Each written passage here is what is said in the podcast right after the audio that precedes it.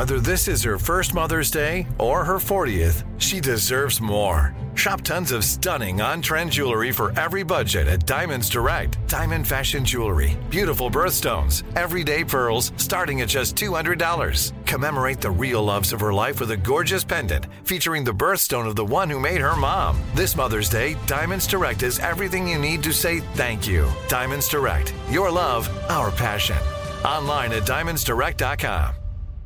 What's up? This your boy Lil Duval, and check out my podcast, Conversations with Unc, on the Black Effect Podcast Network. Each and every Tuesday, Conversations with Unc podcast feature casuals and in-depth talk about ebbs and flows of life and the pursuit of happiness. Unlike my work on stage, I tap into a more serious and sensitive side to give life advice and simply offer words of encouragement, yet remind folks to never forget to laugh. Every Tuesday, listen to Conversations with Unc, hosted by Lil Duval on the Black Effect Podcast Network, iHeartRadio app, or wherever you get your podcasts presented by AT&T. Connecting changes everything. It's Monday, June 13th. I'm Oscar Ramirez in Los Angeles, and this is the Daily Dive.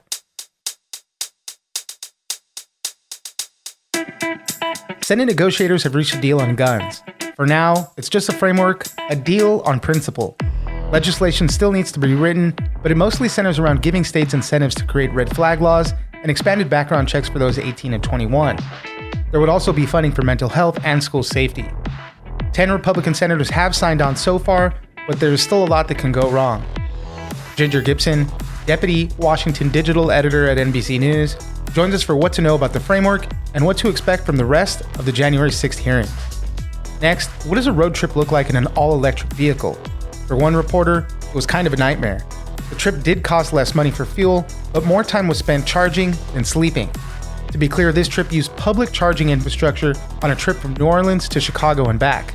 Not all chargers were fast chargers, and not all of them are created equal. Charging speeds varied every time.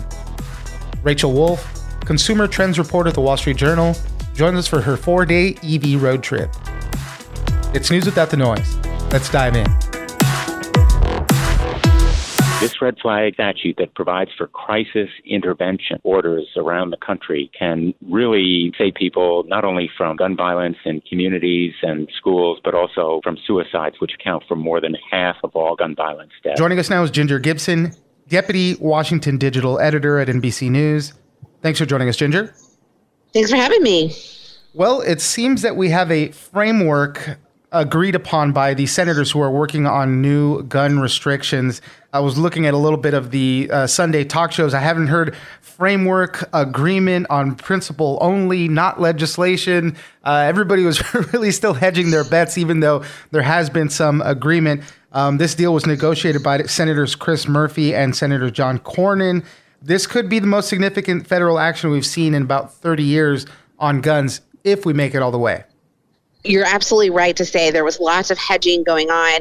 Uh, we've seen this play before, um, and sometimes they can reach agreements on principles or philosophies or frameworks. And when they actually sit down to write the bills, they realize it's much more complicated and there other sticking points. So they haven't uh, gotten to the legislation yet, but an agreement on on two big pieces and two big pieces that, for what we understand publicly, you know, the public has support for. One of them being red flag laws, so it would be easier for the police or the courts or others to say this person is a danger; they shouldn't be allowed to buy guns and an expansion of background checks, a system that's mostly handled by the federal government already, um, would allow more extensive background checks so that, particularly someone who had been subject to a red flag, couldn't buy the gun because no one noticed they weren't right. uh, subject to that red flag. Now that one's going to be kind of an interesting way uh, to to go about it because, from my understanding so far, what they've said is these enhanced background checks are coming for people 18 to 21. So not for the uh, population at large. Um, they're going to look at criminal records, mental health records, anything like that that can, you know, dis- disqualify somebody from buying a gun. But you know, that seems like something that could be applied to everybody, you know, all age groups. But it seems like they're going very narrow. And, you know, we know the GOP doesn't want to infringe on any gun owners' rights. We know that already every federally licensed gun dealer, which is most gun dealers have to apply a background check and they use a couple of systems where you know they make sure you're not a terror you know a known terrorist. They make sure that you haven't been prohibited from purchasing a gun. But like you said this would be more expansive for that younger set of people. And i think we are going to hear some arguments from opponents who are going to say if you expand the system first for those 18 to 21 next you're going to expand it for everyone um, that this will grow. Uh, but I, I think that there's a lot of support for this that people who have been deemed a risk aren't allowed to purchase a firearm. Um, and I think yeah. that that it, probably could help get them through the negotiations. Now, support overall for the bill, you know, will it pass? They need the 60 votes. 10 Republican senators have signed on to this already. So there's hope there. But as you mentioned, uh, once we get to the writing of the legislation, that's really what's going to matter there. Um, so we'll see. We'll see how that goes. I wanted to talk about the January 6 hearings that we had. They kicked off this past Thursday in prime time, wanting to get as many eyes on what happened that day as possible. Uh, from what I've seen, people are saying, you know, they want to accomplish two things. Obviously, to present the most amount of information to the public that they can to understand what happened, but also to get the attention of the Justice Department, of Attorney General Merrick Garland, to see if there might be a possibility that they charge former President Trump. We saw 20 million Americans tuned in to those hearings um, on Thursday night. That first round of hearings, it took about uh, two hours for that presentation, and it was an overview of what we're going to see in the coming weeks. And I, I think you have pretty much nailed it. We, we know the committee has sort of two goals. One is to tell the American public what happened, how it happened, um, and to get some support potentially for um, what they think might be legislation that could prevent something like that from happening again, um, such as, you know, overhauling the way that the votes are counted. And then, second, we heard Democrats again on Sunday saying they think Trump should be subject to criminal liability. And I, and I just want to emphasize that's the hardest goal of all of their goals to right. possibly obtain. Um, that still seems like a very distant long shot, even though we do know that the Department of Justice is conducting some kind of investigation of their own. Like you said, that's going to be the hardest thing to go for, but uh, you know, we'll see what happens there. And and you're right. You know, we're going to have a few weeks of these hearings. Um, the next ones kick off on Monday, then on Wednesday. Uh, we're going to have seven in total. It seems like so. There's a lot more to come on that. And what has been the reaction so far from the public, from former President Trump? We we know he took to his Truth social media site and bashing Bill Barr, even bashing his daughter a little bit, saying she checked out. She didn't she didn't study any of the election stuff. So, uh, what have we been hearing as far as reactions?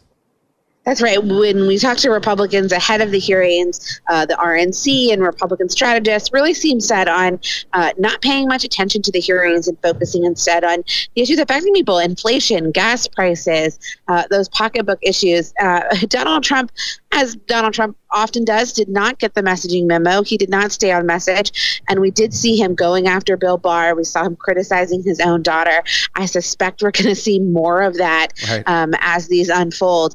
Um, and, and we know the public, to some extent, is watching, but we also know that this is a lot of people who already sort of agreed uh, with the committee, who already have formed an opinion. So, still very tough for the committee uh, to change the minds of anyone who hadn't already uh, Uh, sort of formed an opinion opinion about what happened that day. Ginger Gibson, Deputy Washington Digital Editor at NBC News, thank you very much for joining us. Thanks for having me. AI might be the most important new computer technology ever. It's storming every industry, and literally billions of dollars are being invested. So buckle up. The problem is that AI needs a lot of speed and processing power. So, how do you compete without costs spiraling out of control? It's time to upgrade to the next generation of the cloud Oracle Cloud Infrastructure, or OCI. OCI is a single platform for your infrastructure, database, application development, and AI needs.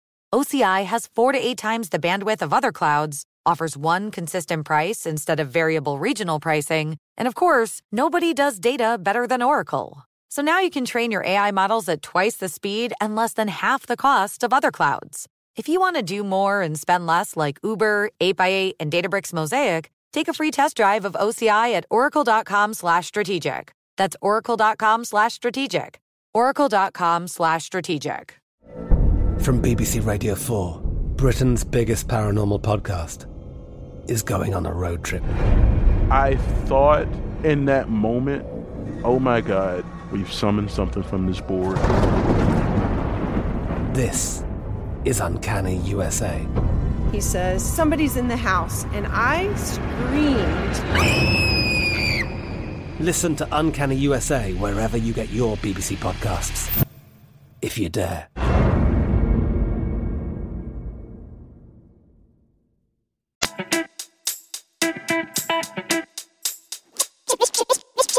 where it works, it really does work. And we didn't mind the half hour stops. You know, we would grab lunch, stretch our legs. That wasn't the issue. You know, stopping for half an hour really isn't going to be what changes your whole Sure. day. If so, if you're planning a trip that's seven hours and it takes eight, whatever. If you're planning a trip that takes that's supposed to be seven hours and it takes fifteen, uh, which was Yeah. what we experienced. Joining us now is Rachel Wolfe, consumer trends reporter at the Wall Street Journal. Thanks for joining us, Rachel. Thanks so much for having me. Well, wanted to talk to you, Rachel, about uh, a great story you wrote up about a road trip you took in a rented electric vehicle. You wanted to go out there and see if you can do the trip. The trip was from New Orleans to Chicago in a brand new Kia EV6 that you rented. And the story is really about the public charging infrastructure to see how easy it would be to get from one place to another using the public infrastructure that we have, that we know the Biden administration is pouring a lot of money into, right? The country at large, states as well, are trying to get this infrastructure going, you know, and it's not fully set up yet. There's other systems like Tesla going, but this is kind of the public charging infrastructure that we're talking about. And while the trip did cost you less money, you spent a whole hell of a lot of time at charging stations and uh, trying to make a charging station before you ran out of juice. So, Rachel, tell us, give us the big overview. What did what, what did you endure throughout this uh, road trip? Yeah, it was, you know, to put it mildly, a road trip from hell. um, we, the headline of the story is we spent more time charging than we spent sleeping. I went with my friend Mac, and you know, wouldn't wouldn't do it again anytime soon. I think a lot of it was traveling through the South, where public charging infrastructure is particularly lacking. And you know, it's really exciting. All the planned investments, and there's promise of things getting a lot better. But for now, we were stuck with some really slow chargers and not a whole lot of options, especially between New Orleans and our first stop was in Nashville. Uh, we also drove back from Chicago because we had to return the rental car. And between Memphis and New Orleans was also pretty dicey. You know, if one charger was out of order, which thankfully they weren't, we really would have been even even more screwed. Our 18 hours was, you know, having things go about as well as they could have, uh, aside from the severe weather we experienced. But um, You know, you and- know, it's I think And, yeah. and the weather and all that stuff. I mean, those are all things you're going to experience on a road trip. But the, the particulars are having to deal with not stopping at a ready, readily available gas station and filling up and going in a matter of minutes, right? Having to stay there and charge on uh, these chargers that sometimes aren't fast chargers. So let's talk a little bit about Yeah. the parameters of everything. As I mentioned, you guys were in a Kia EV6. It was a 2,000 mile road trip. You used the PlugShare app, which has kind of a map of public chargers. Tell us how that worked out. Right. So the PlugShare app tells you every place that you could possibly charge, uh, you know, in the whole country. Um, and we sorted by fast chargers. So actually, they're a different color on the map.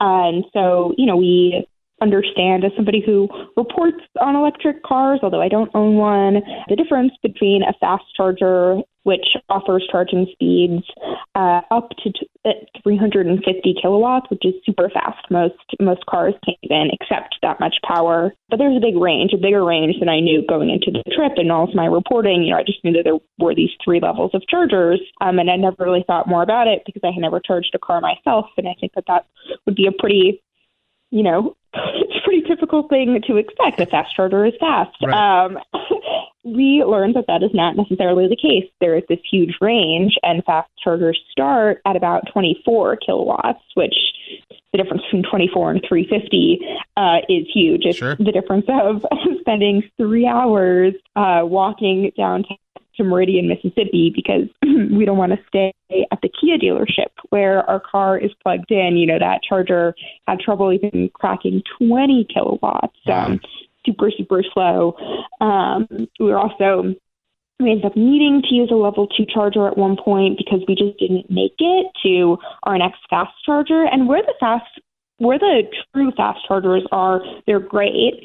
Um, we had some really positive charging experiences as well, which I wrote about in the piece. You know, where it works, it really does work, and we didn't mind the half hour stops. You know, we would grab lunch, stretch our legs. That wasn't the issue. You know, stopping for half an hour really isn't going to be what changes your whole Sure. day. If so, if you're planning a trip that's seven hours and it takes eight, whatever. If you're planning a trip that takes that's supposed to be seven hours and it takes fifteen, uh, which was what we experienced. you know, that's a little bit. so, so some of these fast charging stations, they'll say, you know, you can get 80% charge in about 20 to 30 minutes. Uh, as you mentioned, a lot of these uh, along the way sometimes are these lower level two chargers. So that's like an eight hour charge, uh, eight hours for a full charge. And you made mention in the article, right? So that's easy if you're staying somewhere overnight. That's uh, your overnight charge and you're totally cool. But you know, as Totally. you keep going along the road, yeah, you're going to have to make these pit stops for some of them. And, you know, if it's not going to be that 30 minute charge, it's going to take three hours. And uh, you mentioned in the article some of them took that long. That's when you start really pushing back the overall trip. Exactly. Um, and that's when you start really wondering uh, what you're going to do for three hours in a place that you did not expect to be stuck in. Um, and so, and you're carless. And so, you know, we end up getting a really nice meal in Meridian, Mississippi, um, but we hadn't planned for it and had to walk the 30 minutes downtown because our car was charging. So, you know, the charging stop might not be where you want to hang out. You ran into a lot of people, obviously, along the way who were also charging. How did some of those conversations go? Because a lot of them overall still had pretty positive experiences, especially when you're seeing gas prices tick up. You know, they appreciated some of those things, but, you know, maybe they weren't on a, a 2,000 mile road trip like you were. But uh, at least fill us in on some of the conversations you were having with other electric vehicle owners. one EV owner who has a Ford Mustang Mach-E, and he travels a lot for work, and he drives his electric car all the time, um, and has had a super positive experience, and you know says that he feels a little bit smug with the gas prices up so much. But the Midwest, the charging infrastructure is a lot better than it is in the South, um, and he finds that he has more options. He still has to plan his routes really carefully. He was telling me that uh, maybe he wouldn't want his wife going on a long road trip with the car because you know he'd be worried about her having to plan uh, and you know not making it and um, but he's a strategy and it, it really works for him. You know, he has to put a little bit more thought into it, but he saves, he says that, you know, he saves thousands of dollars on gas. So it's awesome. Spoke to another woman who also really loves her electric car, but she was driving from her home uh, in St. Louis to Colorado for her daughter's wedding and had to be towed because she ran out of juice Oh, on the highway twice. She had to be towed two different times. Um, And you know that was a that was a few hours during the road trip too. Was having to be towed. And there was one moment where we thought we might have to be outside of Sikeston, Missouri. Thankfully, uh, we made it to the gas station on zero percent, or to the charging station on zero percent. The charging station was actually at a gas station, but um, you know you don't want to be the person who's who's stranded because you can't just you know you could bring back a fuel tank, but you can't wheel a whole a generator to your car. What was the worst part of this whole experience? It could have been uh, hitting that gas station, that charging station at 0%, but was that the worst thing that happened uh, on- this journey with regards to the charging and all that? Uh, you know, what was the worst part? I think that was most nerve wracking was being at zero percent. Um, you know, the conditions were so bad and we were kind of in the middle of nowhere. Um, and we really didn't want to have to call a tow truck.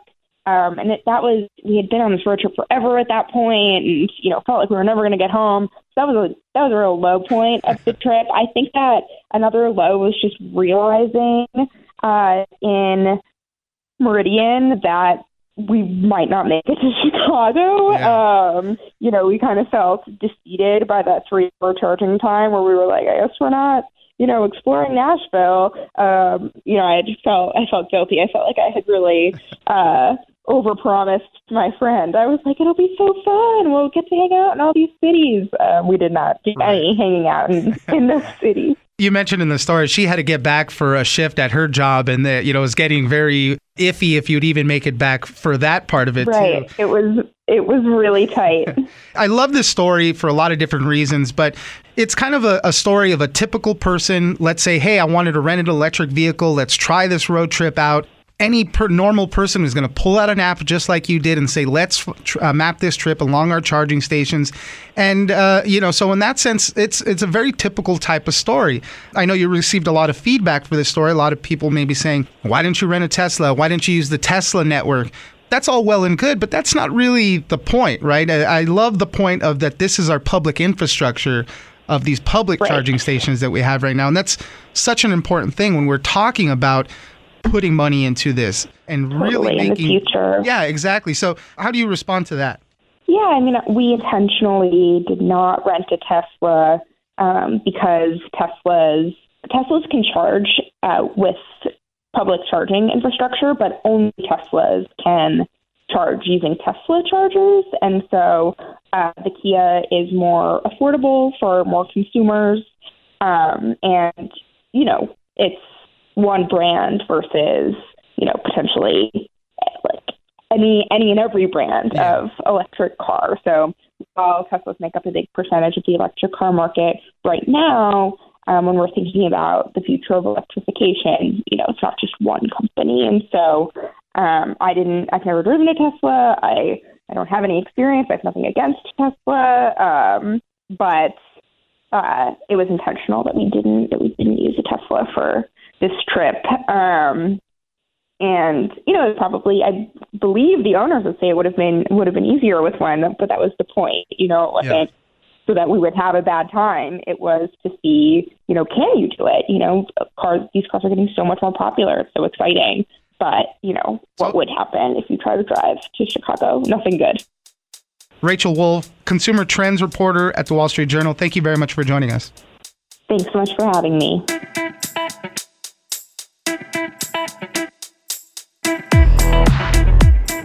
That's it for today. Join us on social media at Daily Dive Pod on both Twitter and Instagram. Leave us a comment, give us a rating, and tell us the stories that you're interested in. Follow us on iHeartRadio or subscribe wherever you get your podcast. This episode of The Daily Dive is produced by Victor Wright and engineered by Tony Sorrentino. I'm Oscar Ramirez, and this was your Daily Dive. From BBC Radio 4. Britain's biggest paranormal podcast is going on a road trip. I thought in that moment, oh my God, we've summoned something from this board. This is Uncanny USA. He says, Somebody's in the house, and I screamed. Listen to Uncanny USA wherever you get your BBC podcasts, if you dare.